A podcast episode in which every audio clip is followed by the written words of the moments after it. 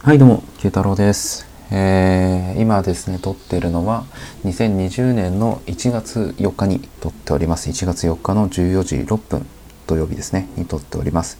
えー、今日は秋田市はですね、気温3度ということで、えー、お正月成り立ての時はですね、えっ、と、結構雪がバーっとひどかったんですけれども、えっ、と、今はもうすっかり、えー晴れておりまして、まあ、今年はかなり暖かいお正月となっております。はい。ということでですね、えっと、この動画は、えー雑談動画になっております。で、まあ、ちょっと Vlog 的な感じでね、えっと、まあ、音声の日記みたいな感じで、えっと、僕もやっていこうかなと思いますので、あの、かなり、あの、ラフな内容です。えっと、まあ、お時間ある時にというか、あの、僕のことを知ってる方をメインでですね、えっと、まあ、気軽に、まあ、隙間時間にでも、えー見ていただければと、まあ、聞いていただければなというふうに思っております。はい。でですね、えっと、まあ、今回の動画は何を話すかっていうと、えっと、ざっくりとですが、えー2019年の、えー軽く振り返りをしたいなと思っております。2019年の振り返り。でですね、えっと、まあ、1年を振り返るっていうか、あの1年が終わるタイミングで、よくその、今年1年はこんな1年でした、みたいなのを、こう、漢字一文字でね、えっと、表しますみたいなのも結構よくあると思うんですけれども、僕もね、ちょっとあの、振り返りながら今年1年どんな1年だったかなっていうのも、ちょっと1文字で表してみようかなということで、えっと、書いておきました。ということで、先にそれをちょっと見せたいなと思います。えっと、どこだっけ全ブラッシュで書きました。はい。ということで、まあ見えますかね。まあ見えますね。ということで、僕の今年1年、えーあ、去年ですね。まあ去年1年間、2019年どんな年だったのかっていうものを振り返ってみて、えー実際に表したのが、こちら。回ですね。回。えー回るという字になります。まあ、2019年を振り返って1年今年1年は回でしたっていうことなんですけれどもまああの大きく2つ意味がありまして、まあ、1つはその、まあ、文字通りというか、えー、と回るという意味でまあいろんなところをちょっと見て回った1年だったなというような感じですね。新しいことだったりだとかその自分が興味を持ったこととか、まあ、そういうものを実際に見て実際に体験してみたっていう、まあ、そういう1年だったかなっていうのが、えーとまあ、1つ目の意味という感じです。で、まあ、2つ目の意味としては、えー、と会ってあの僕野球をやってたんですけれども、まあ、野球をご存知の方は分かると思うんですけれども、まあ、よくその1回表だとかこう最終回だとこう9回の裏だとか、まあ、そういう何ていうんですかねこう各イニングというかそういうのがあると思うんですけれども、まあ、そういう意味での、えー、と回というところであんまりその まあいろいろやってはみたんですけれども、まあ、そんなにあの多くの人に、えー何かこう目に留まるようなことをやった年では決してなかったですしなんかそんなに派手さはないんですけれども、まあ、ただ派手さはないんだけれどもこう自分のこうこれから、まあ、死ぬまでの時間を振り返っていく中で、まあ、死までのこう時間をね時間をこう過ごしていく中で、まあ、あの回って重要だったなあのイニングって結構重要だったな結構ターニングポイントだったなとか、まあ、そういうふうに思えるような、えー、と1年だったのかなということで、まあ、一つキーとなるイニングだったのか、まあ、そういう意味でイニングという意味でちょっとキーポイントとなる回という意味で、えー回という字を選ばせていただきました。えーまあいろんなところを見て回ったなっていうところと、まああんまり派手ではないけれども、こう振り返ってみると、あ、なんかあの1年ってが結構ポイントになってたんじゃないのかなっていうところで、えーまあそんな感じの意味で、回という字を選んでみました。はい、そんな感じですね。いやー、話すのって難しいですね。いや、難しい。難しい。まあせっかくなので、はい、そうですね。まあ漢字一文字で表すと書いたっていうことは、えっ、と、まあ今言った通りなんですけど、やべえ、結構入っちゃった。なんですけれども、まあ具体的にもう少し、えー、と掘り下げていくとですね、まあ仕事に関してで言いますと、まあ年始の段階で、えー2019年年始の段階で、何かその一つ新しいことを今年1年は始めてみようかな、えっ、と、思いまして、で、まあ、特にその収入源になるところで何かこう一つ今までやったことないようなことをやってみたいなと思ってたんですね。でそこで始めてみようと思ったのが、えー、クラウドソーシングでしたクラウドソーシング、ま、クラウドソーシングに関しては、えーとまあ、ちょっとあの説明すると長くなってしまうのであのそれはあのなんかあのご自身で知らない方はご自身でちょっと一旦調べてみていただければなと思うんですけれども僕はあのフリーランスをえっとまあ2019年終わりでほぼ丸6年。で2020年で7年目っていう今タイミングなんですけれども。えー、丸6年間ですね2019年始まるまでのほぼ、まあ、6年目になるまでのタイミングでクラウドソーシングって実は1回も使ったことがなかったんですよ。1回も使ったことないんですよ。なかったんですけれども、まあ、僕その今秋田県の秋田市っていうところに住んでましてまああの、まあ、秋田県の中では、まあ、人口ももちろん多いですしあのまあ主要な地域ではもちろんあるんですけれども、まあ、言うても全国的に見たらまあ地方ですよ。地方というかまあ田舎ですよ。なのでまあ、その自分のようなそのフリーランスで活動している人間だったりだとかあるいはそのウェブ系のお仕事をしている人とか、まあ、そういう人っていうのがやっぱりまだこう珍しいというかあまり人がいないような状況で自分がそのフリーランスしてるっていうこともそうですしウェブエンジニアの仕事をしてるとかこうフルリモートでこうお仕事してるだとか、まあ、そういうのってやっぱりまだちょっと珍しかったりするんですよ。ってなった時にまあどういうことでお仕事してるのかとか自分がそのフリーランスになることが興味があるとか、えー、まあ、どういう仕事のやり方があるんですかねみたいなことを、まあ、やっぱりどうしても相談をまあ、どうしてもというか別に悪いことではないんですけれども相談を受けることとかあの、まあ、何かしらアドバイスをさせていただくこととか多くて。でもまあアドバイスに関しては基本的に僕はあまり具体的なことは言わないようにしてるというかあの結局はま自分自身がやりたいことをやってくれればいいんじゃないのかなと思ってるのでまあ話を聞くとかまあ、不安が解消するみたいなところに関してだけ、まあ、何かしら言うようにはしてるんですけれども、まあ、そんな中でもねあのこういうものがあるよとかこういうプラットフォームがあるよこういうサービスがあるよこれを使ってみたらいいんじゃないのかみたいな話を、まあ、する時はあって、まあ、その中の一つでそのクラウドソーシングっていうもの、まあ、こういうものがありますよっていうお話をねあの、まあ、したりすることはあったんですけれども、まあ、それをただ言うたびに思ってたのがまあでも言うても自分それは使ったことないよなっていうふうに思ったんですよ。うんまあ、使ってないからといって進めていけないということでは決してないんですけれどもうんまあそのフリーランスをするとかそのウェブ系のお仕事をするという上で、まあ、一つ選択選択肢としては悪くないものではあるんでそれが実際にやってみてどうなのかどのくらい稼げるものなのかとか、まあ、どういう人たちに向いているものなのかっていうことは一度経験しておいてもまあいいんじゃないのかなっていうふうに、えー、思いましてまあいろいろあるだろう中でとりあえず、まあ、より多くの人がにまあ話の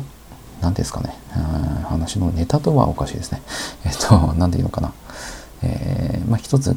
フリーランスになる時のきっかけとして、えー、まあ、自分ができそうかどうかとか何かこれだったらなんかいけそうだとかみたいなものの指標になりそうなものでこう手をつけそうなものとして、えー、まあ、クラウドソーシング、まあ、自分でもちょっと今年1年やってみようということで、えー、やってみました。うん。まあなんかちょっと長く言っちゃいましたけれども要は人に勧めるんだけれども、まあ、自分でもそれやったことはないやそういう自分では実際にやったことがないなと。まあ、せっかくだからやってみようという形で、えー、今年ね1年やってみました、まあ、実際にやってみるとねやってみたらこうだったよっていうお話もしやすくなるので、えー、まあ、そういう意味では、えーとまあ、2019年、まあ、結果的にあの1年通してほぼ1年通してやりました。えーまあ、具体的には3月4月くらいから、えーと、ふわっと始め始めて、えー、大体9月10月くらいまでがまあ、それなりの頻度で使っていてでそこからはまた緩やかにっていう感じなのでまああの何ですかね。ガツリと使ってたっていうのは実はそんなに長くはないんですけれども、まあ、半年ちょっとくらいだと思うんですけれども、まあ、ゆっくりとね、まあ、春先くらいから使おうと思っていてで年の終わりまで年の終わりまで、えーと、一応お仕事をさせていただいてたっていう形でになりますのでえっ、ー、とまあそこについてはまあいろいろと思うところがありましたので、えっ、ー、とまあ、実際使ってどうだったのかとか、えー、どのくらい稼げそうなのかとか、えー、まあ、どういう人がどういう時に使うのがおすすめなのかとか、えー、その辺りの話についてはそうですねまたどこか別のタイミングで、えできればいいかなと思ってます。えっ、とまあ YouTube になるのか、えっとそれともブログとかあるいはノートとか、まあ、そういうテキストメディアになるのかとかはあのまあ、ちょっとまだ決めてないですけれども、まあ、どこかしらの、え場所でアウトプットできたらなと思っております。はい。という感じでですね、えっ、ー、と、すいません。ちょっとあの、クラウドソーシングの話が長くなっちゃったんですけれども、あとは2019年、まあ、この、そうですね、この回という一時になった、うん、動きとしては、そうですね、技術系のイベントで、えー、LT を、えー、初めてやらせていただいたっていうのも、えっ、ー、と、ありますね。えっと、秋田県秋田市に、えっと、まあ、僕がその、えっと、普段活動している場所と同じですね。場所に、えっと、根っこさんという、えっと、まあ、ウェブ系の、なんて言ったらいいのかな。ブランディングデザイン会社ですかね。まあ、ウェブ制作だったりだとか、あとはそのグラフィックデザインだったりとか、まあ、そういうものを、えっと、お仕事をされている、えー、まあ、すごくいい企業さんがいて、えーとまあ、人数はね、えーと、5人前後という形で、まあ、まだまだまだあのそんなに大きくない会社ではあるんですけれどもあのすごくいいものづくりをされていて、まあ、中にいる方も魅力的なので、えー、まだご存じない方はぜひあの根っこさん、えーと、ググってみていただきたいんですけれども、まあ、その根っこさんが、えっと、キャットという、えっと、何ですかねクリエイター向け、えー、技術者向けの、えーと、イベントを、えー、まあ、定期的に開催されてまして年数回くらいですかね。年12回くらいかな、えー、開催されてましてそれが夏に、え2019年の夏に、えっと Vue.js っていう、えまあ、ウェブのフロントフロントエンドの、えーとフレームワークに関するに特化したえーと、イベントを開催されまして、えーと、名前が真夏のビュー JS 祭りという、えー、ものだったんですけれども、えーとまあ、そこに、えー、参加すると同時に、えーとまあ、LT をね、えーと、させていただくという、えー、ご機会をいただきまして、え、人生初 LT をそこでやらせていただきました。えーとまあ、写真とかちょっともし貼れそうだったら、えー、と画面のどこかに貼っておきたいと思います。これはですね、えっ、と、本当にいい経験でしたね。あのー、人前でお話しするっていうことが僕実はあまり最近はしないようにしてまして、まあ、数年前とかは、えっ、ー、と、まあ、地域のイベントだったりとかで、えっ、ー、と、そうですね、僕があの、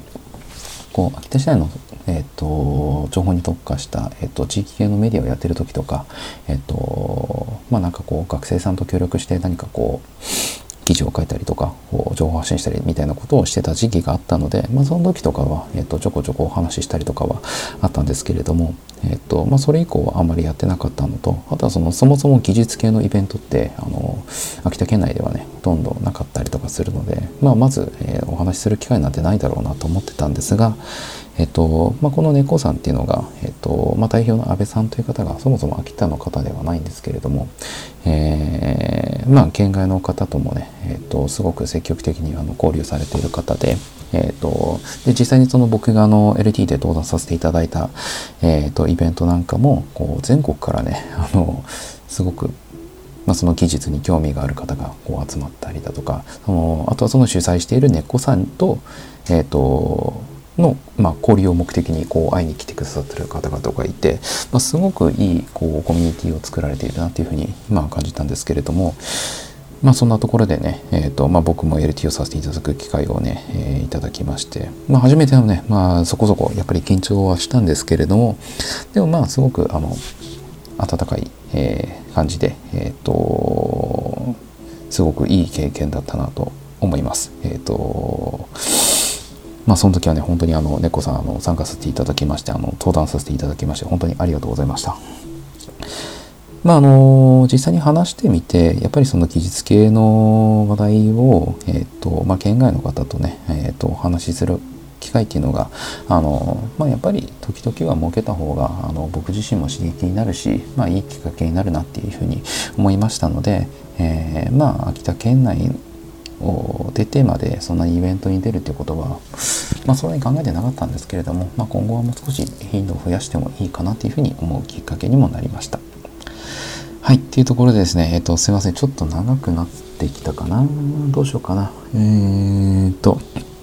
もうちょっと続けますか。もうちょっと続けます。もしかしたら動画が、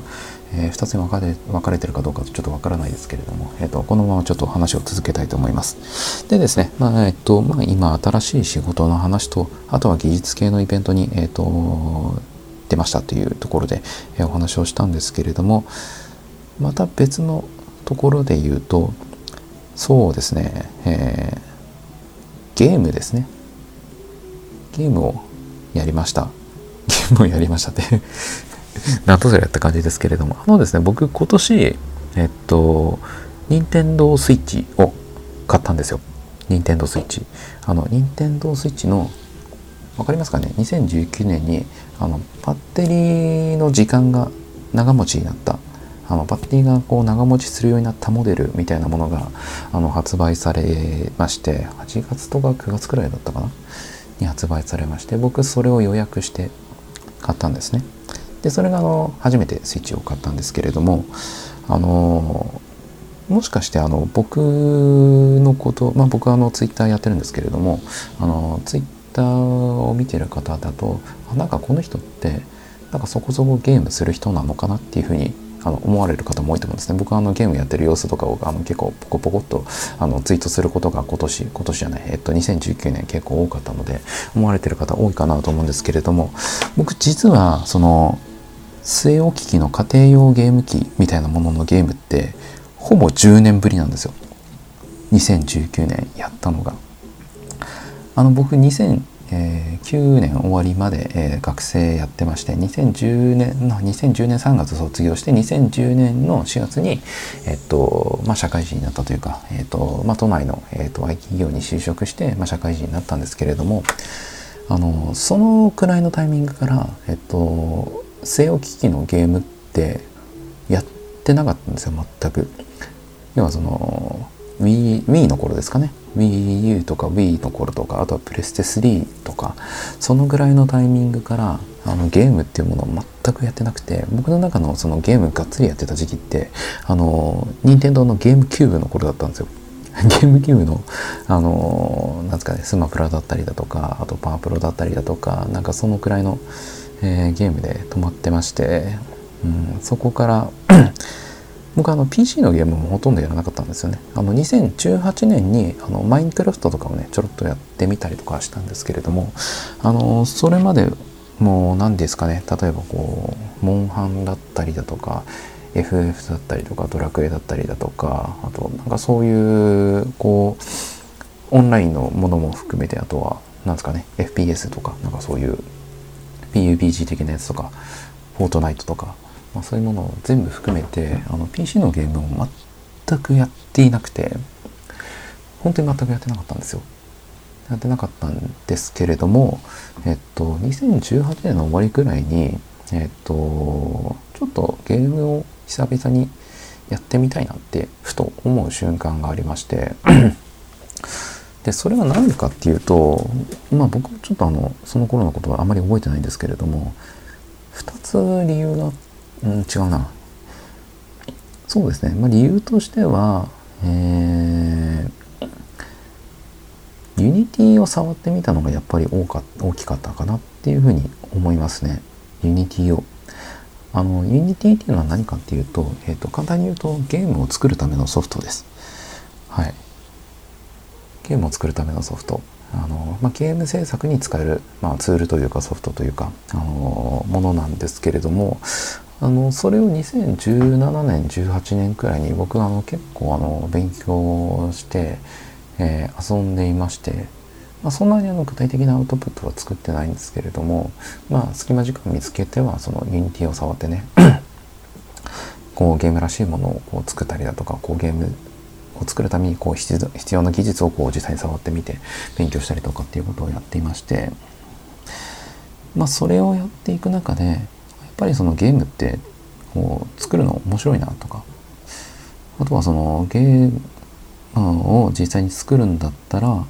なんかこうやっぱり今面白いゲームを遊んだ方がいいなとかそういうことをこう思ったりすることがありまして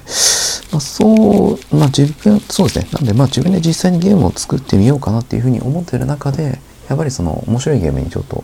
触れてみたいな、面白いゲームと、面白いと言われてるゲームをちょっと遊んでみたいなっていう気持ちが出てきたのが、まあ今年こうスイッチを買おうかなって思ったところに、えー、繋がったのかなと思います。で、まあ実際にやってみた感想としては、あ、やっぱゲームめっちゃいいなって思いましたね。うん。僕が、そうですね、今年はスイッチで、まあ、いろいろどんくらいやったのかな。まあ、多分10個は買ってないと思うんですけれども、そうですね、まあ、買うきっかけにもなったものではあるんですけれども、まあ、ゼルダの伝説伝説ですね。ゼルダの伝説。ゼルダの伝説、えー、ブレス・オブ・ザ・ワイルド。えー、もう、もう超人気というか、まあ、超有名な作品で、えー、もう発売されたのはもう2年以上前ですかね2000、まあ、スイッチが発売された直後に、えー、発売されたタイトルなので2017年かな？とかに発売されたのでもうやったタイミングでもう2年くらいは経っていたものなんですけれども、えー、もうこれはもうそうですね。あのいつというタイミングに限らずあの始めることは全くいつ始めてもいいゲームもういつもう今からでもやってほしいゲームですね。あのー、しばらくゲームをやってないっていう人こそやってほしいゲームですね。クリアするにももちろんそれなりに時間は必要なんですけれども何十時間という時間はもちろん必要なんですけれども あのゼルダを実際にやってみて僕がすごくなんか感動したポイントというかいいなと思ってるポイントとしては特に目的がなくてもその世界に入っていたいって思うことなんですよ。あのー、今回のそのゼルダの伝説伝説ってあの、まあ、オープンワールドという形で今までのそのゼルダみたいにこう何ですかね各ステージをこう移動する時にこう切り替えがないというかそのいついつもとこう切り替えの画面がなくてこうシームレスにこうずっとこう同じ空間をね同じ一つの世界をこう自由に動き回り続ける動けるっていう、まあ、そういうものになってるんですけれども何て言うんですかね。まあそのオープンワールドだからっていうのもあるんですけれども何て言うのかな。うーん。なんかとにかくその世界にいることがすごく心地いいんですね。リンクを動かしてこう草原を駆け回ってで移動してるうちにこう日が落ちてきたり日が昇ったりしてきてこう時間の変化が感じられてでその自分が踏み入れるところが草原なのかとかこう雪山なのかとかなんかあるいはその火山のこう火がこうゴーゴーと燃えてるようなところなのかそういうところによってこう BGM がこうスッとなんかこう心地よく切り替わっていく。だからそのまあもちろんその今まで通りこう画面を通して見るゲームではあるんですけれどもなんかその自分自身がそのリンクのいる世界をこうなんかこう駆け巡ってるというかなんかこうその空間にいるような感覚になれるなんかそうなんか旅行に行ってる気分とかじゃないんですけれどもなんかその世界に今日はちょっと行っとこうかなみたいな気持ちにさせられるようななんかそういううん心地よさとか感動とかその何て言うのかな世界観の演出がやっぱり素晴らしいゲームだなっていうふうに思いましたね。うん。はい。というところで、えっ、と、すいません。ちょっと、あの、やっぱり長くなってきたので、えー、ここで一旦区切りたいと思います。えっ、と、2019年振り返り、えっ、と、まあ、大体は終わったと思うんですけれども、えっ、と、まあ、もしもう少し話すときは、また別の動画で話したいなと思います。えというところで、今回の動画は一旦以上になります。それでは。バイバイ。